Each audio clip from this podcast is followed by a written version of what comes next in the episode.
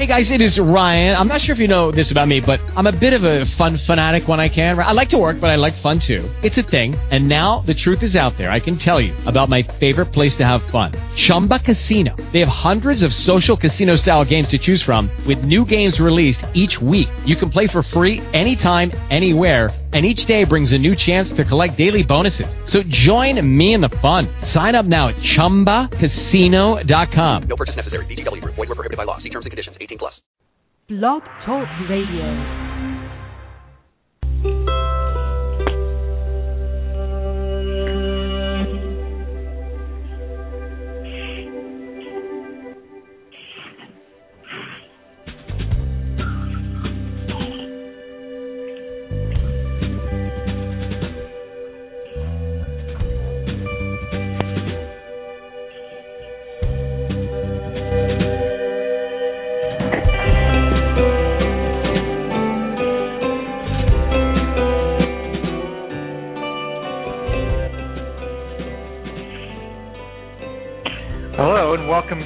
Mind Whisperer. I'm your host, Michael Gordon. It is Tuesday, April the 23rd, 2013. Welcome to the program today. We have a very hot topic talking about conflict in relationships, something that many of us who are in relationship or have been in a relationship or want to be in a relationship uh, contend with on a daily basis, and it causes a lot of confusion and uh, uncertainty. So we're going to very shortly dive into that topic and explore that that issue. Uh, but I just want to welcome to the program to begin with. For those of you who are listening in for the first time, welcome to the show. It's a pleasure to have you uh, here, and we are a call-in show, so you can call in anytime um, if you're listening live at area code 347-945-7891. That's area code 347-945-7891. And uh, you can also join the chat forum and post questions there or comments. And uh, we lo- always uh, enjoy your participation and helps the show uh, be more interactive. And uh, if you're listening to the archive program, welcome and thank you for tuning in. Uh, or through iTunes, the the show is available on iTunes for download for free podcast download. And we have a Facebook page and a Twitter page. So we appreciate all your support as we come up on 4,000 listens on the show now and uh, increasing our listenership. All right, so let's get right into the topic at hand today. And we're talking about conflict in relationships.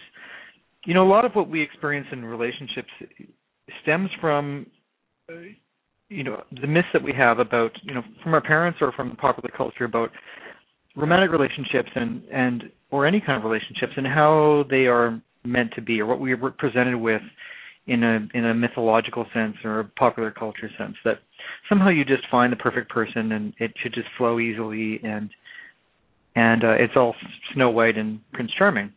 Well, that would be wonderful if uh, relationships progress that way so easily. But what we find is that uh, statistically speaking, you know, marriage is an indicator of conjugal relationships, and the rate is between 50 and 60 percent divorce and that tells us a lot about what's going on uh, in how people choose relationships and why relationships uh, end so quickly.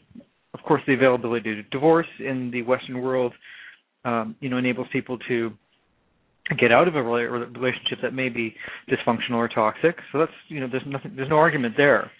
Um, and some people would argue that marriage has become too frivolous and too easy, or divorce perhaps. But regardless, we want to look at the dynamics of relationship and what happens uh, in terms of conflict and, and why those relationships are, for the most, for the majority, ending before that they are uh, lasting and secure relationships. So, without uh, picking apart Hollywood or you know fairy tale romance, um, you know we, are all very familiar with those stories. I want to look at the reality of what happens. What I'm going to speak to today is, without getting into too much theoretical uh, background or construct is the idea of attachment theory. And attachment theory is something that was developed in psychology uh, by observing um, infants and toddlers and what their behavioral adaptations were according to the environment and the parenting style present, and then tracking um, those changes and observing that those adaptations in early childhood later on to adult styles of uh, relational uh, attachment. In other words, how we're loved or not loved and cared for, or how we're nurtured or not nurtured early on, significantly determines our individual way of relating to other people, and particularly when it comes to relationships. So, broadly speaking, these fall into two categories secure attachment and insecure attachment. So, you have to bear with me here if I'm being general for those of you who, who have any background in psychology. Um, so, ch- children who grew up with a parent that's attentive, not intrusive, um, you know, nurturing, present in the environment, not, but without being uh, overly doting or overly fixated on the child, allowing the child to feel secure in their environment and to develop um, a healthy attachment and, and then, of course, a healthy sense of self and able to explore that healthy sense of self with others later on. Um, so, this is what we call secure attachment.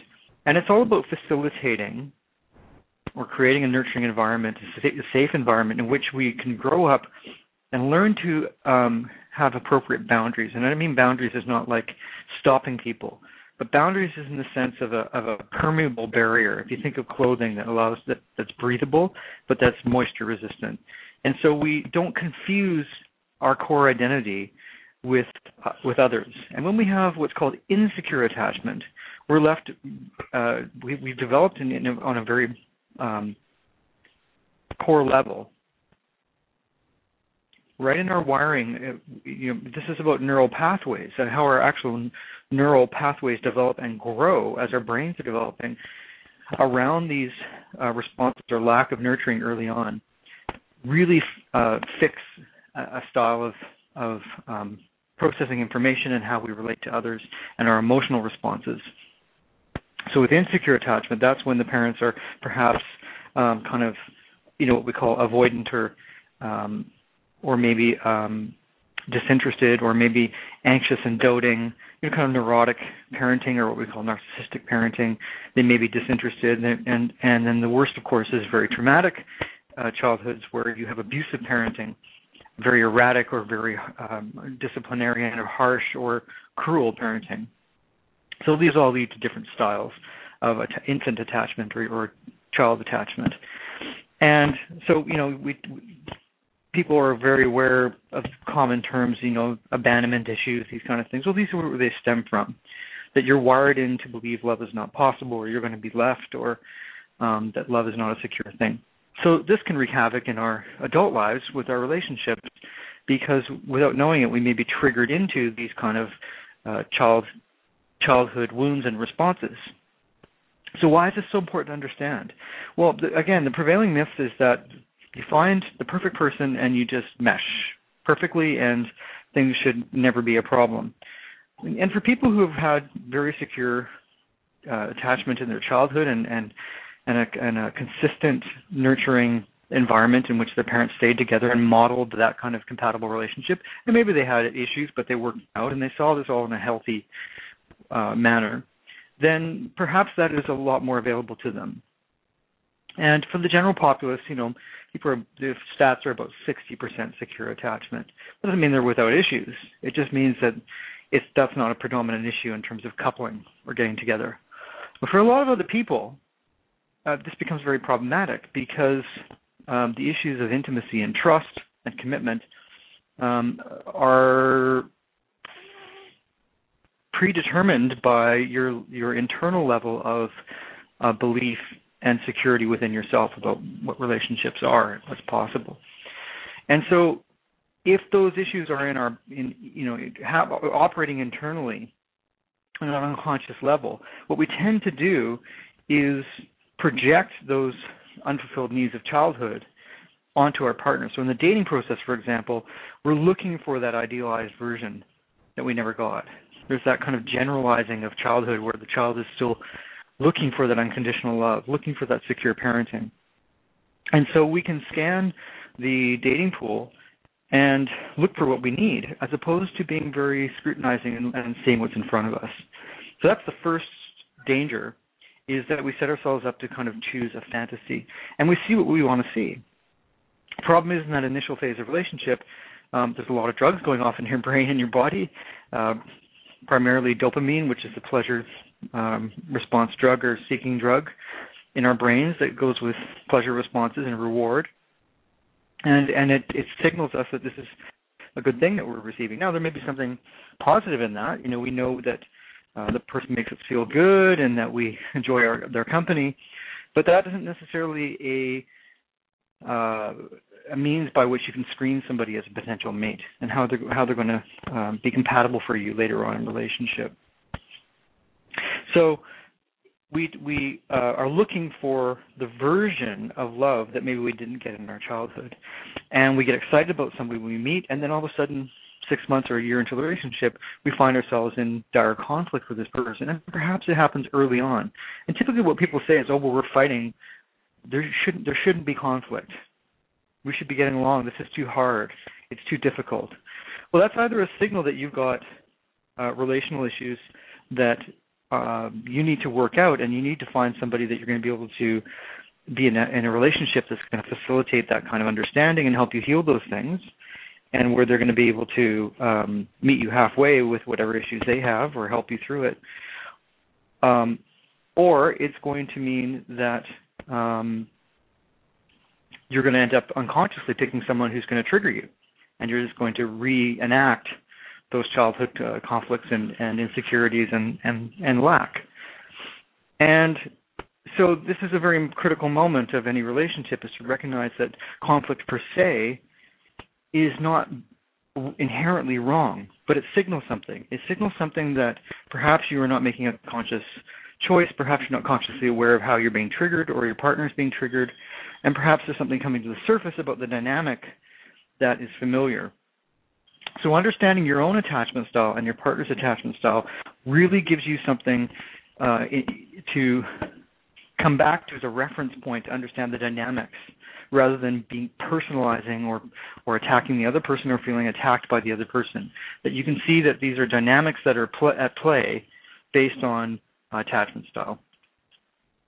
Um, there's a terrific book if you want to learn more about this and understand very specifically what's going on in the brain and what's going on emotionally and psychologically in this process. By an author named Stanley Tatkin, T A T K I N, and it's called Wired for Love. I'll just give you the full title here. And he talks about the neurochemical processes that go on in the brain, um, what happens during conflict and and and bonding, um, the full title is How Understanding Your Partner's Brain and, and Attachment Style Can Help You Diffuse Conflict and Build a Secure Relationship.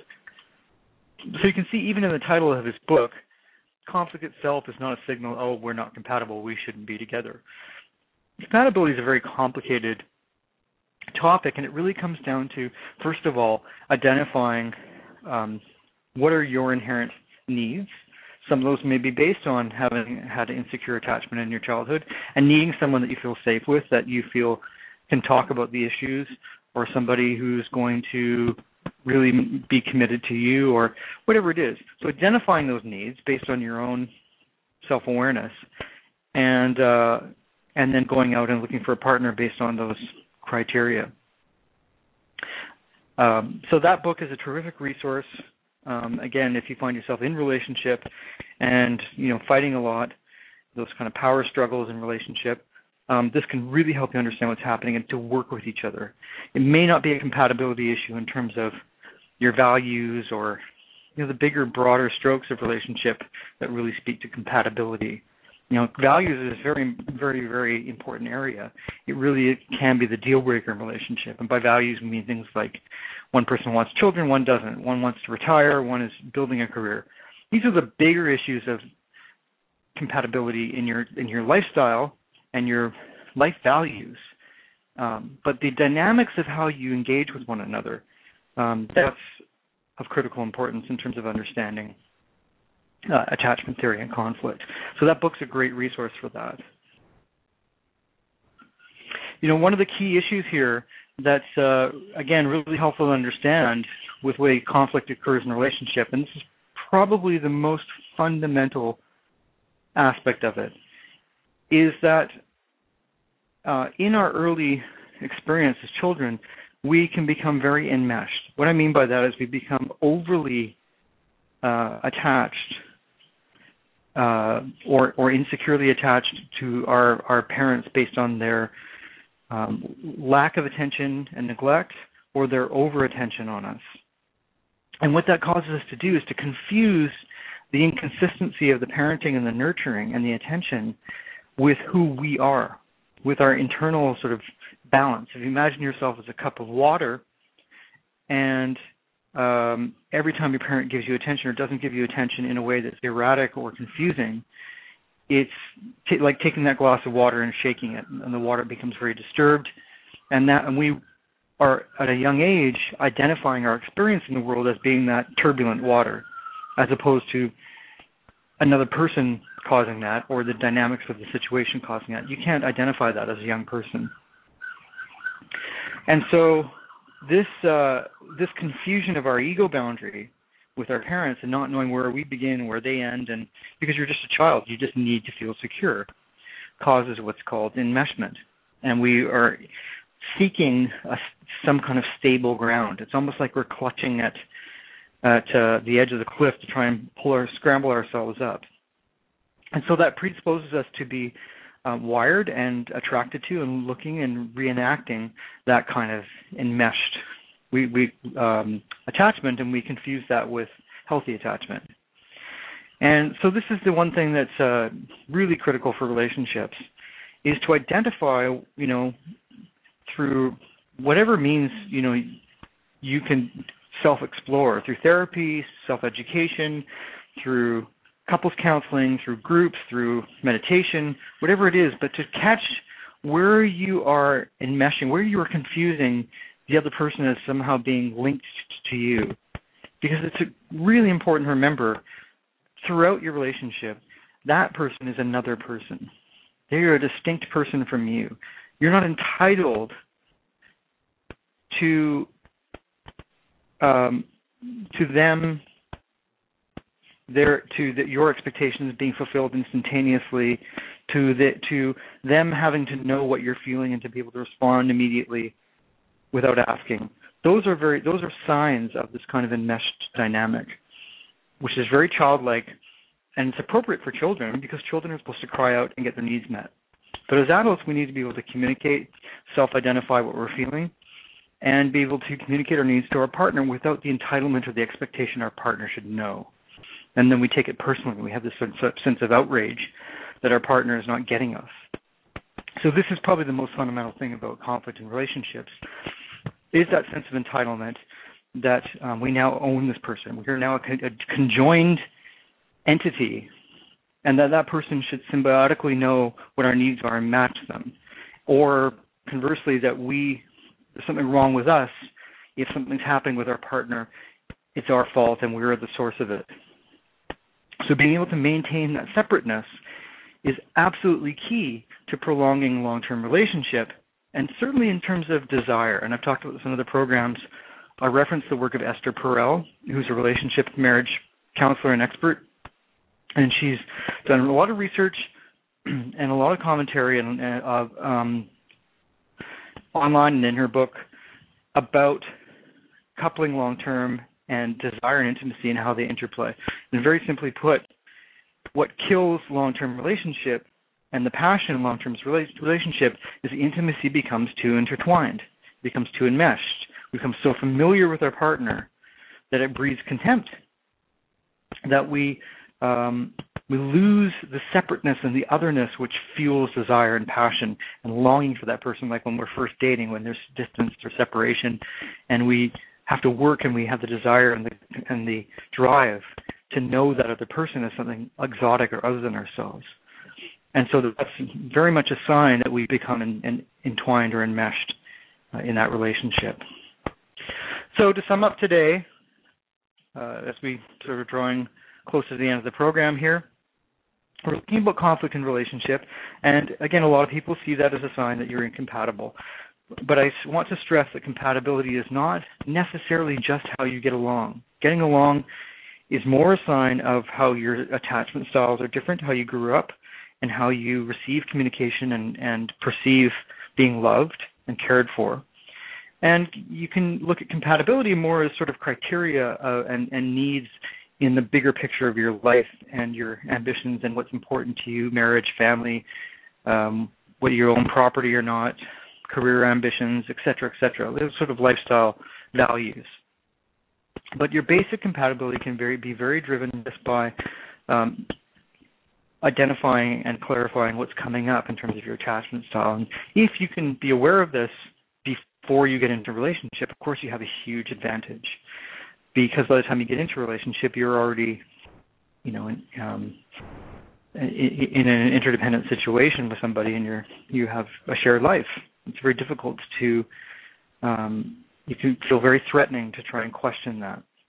So one thing I want to bring up before I end the show today is, you know, there's a very common question about, you know, I've heard this come up in my personal life and and, and with the clients that I treat and and just friends and acquaintances.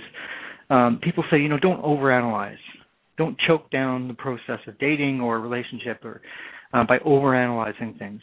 And I think that there's something quite prudent in that, in that, in that you can over intellectualize and you can over discuss things and you can certainly distance yourself from being present in the relationship by analyzing the other person or questioning things to the point that you're not actually just letting them flow. And sometimes a fight is uh, valuable because it's bringing out deeper hurt or something that needs to be comes to the surface that cannot be voiced.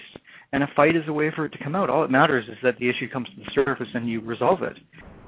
And so, yes, overanalyzing can be a way of just not letting that energy surface in a way that perhaps eases the way or um, prevents, you know, destructive energy in the relationship or resentment.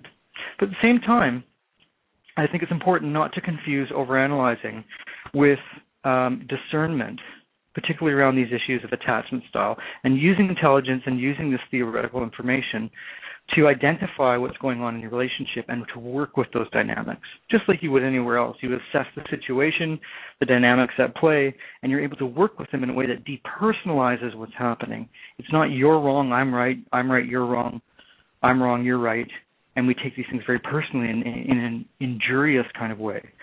It's more about we're two individuals, and these dynamics are are in in play based on our backgrounds, and we can see them together. We can be a team and address this together, and come back to that team effort to make the relationship work. And that's really the fundamental thing: is um, the will to make it go forward, coming back to what draws you together, finding that passion again to be a team and to know the other person, which is what intimacy is. Into me, see the desire to be seen vulnerability aspect. Well, once again, the show has been uh, quite densely packed with information. I hope that uh, it's been of value to you today, as always. Um, I find when I listen to programs like this that I, you know, I often go back and uh, digest the information and go back for, for more. And certainly, I've given you some resources to explore uh, the work of Esther Perel, Stanley Tatkin's work, um, looking at attachment theory, but fundamentally, even if you don't do any of that, you can just take the focus off of um, it being whether I like the person or love the person, or I'm likable or lovable, and really look at um, the way that things are, are, are occurring, the way the conflict arises, and how you resolve it, rather than the issue of who's right or wrong. It's the will to come back to to address what's happening and find common ground and to connect once again through intimacy and, and understanding. That's going to determine whether a relationship is going to survive or not. So the fact that conflict has come up early is not the death knell of, a, of an early relationship or even a dating situation in terms of whether you get together. Maybe there are very compatible things there that you see as, a, as being very likely uh, compatible relationships.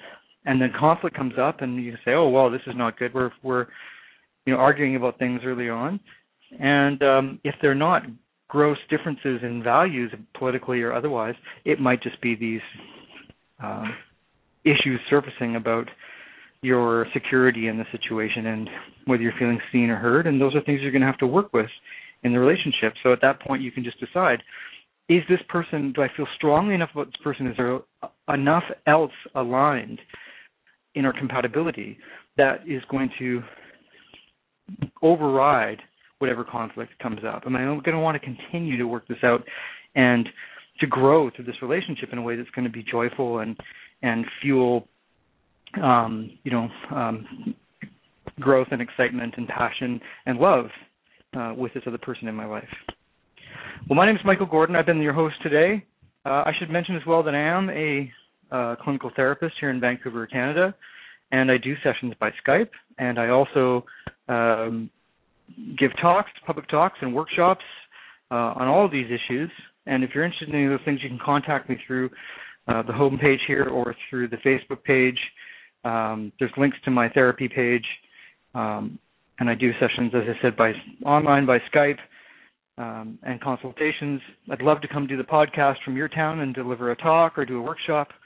Um, and as always, it's been a pleasure to have you on the program today. And if you're listening in, thank you for uh, your participation in making this program successful. This has been the Mind Whisperer on Blog Talk Radio. I'm Michael Gordon. And uh, may this information and uh, my work today be of benefit to you as you go back out into your life, carry on your workday, go home to your spouse, or uh, seek a relationship, or just enjoy being on your own. Be well, and we'll see you next time on the show.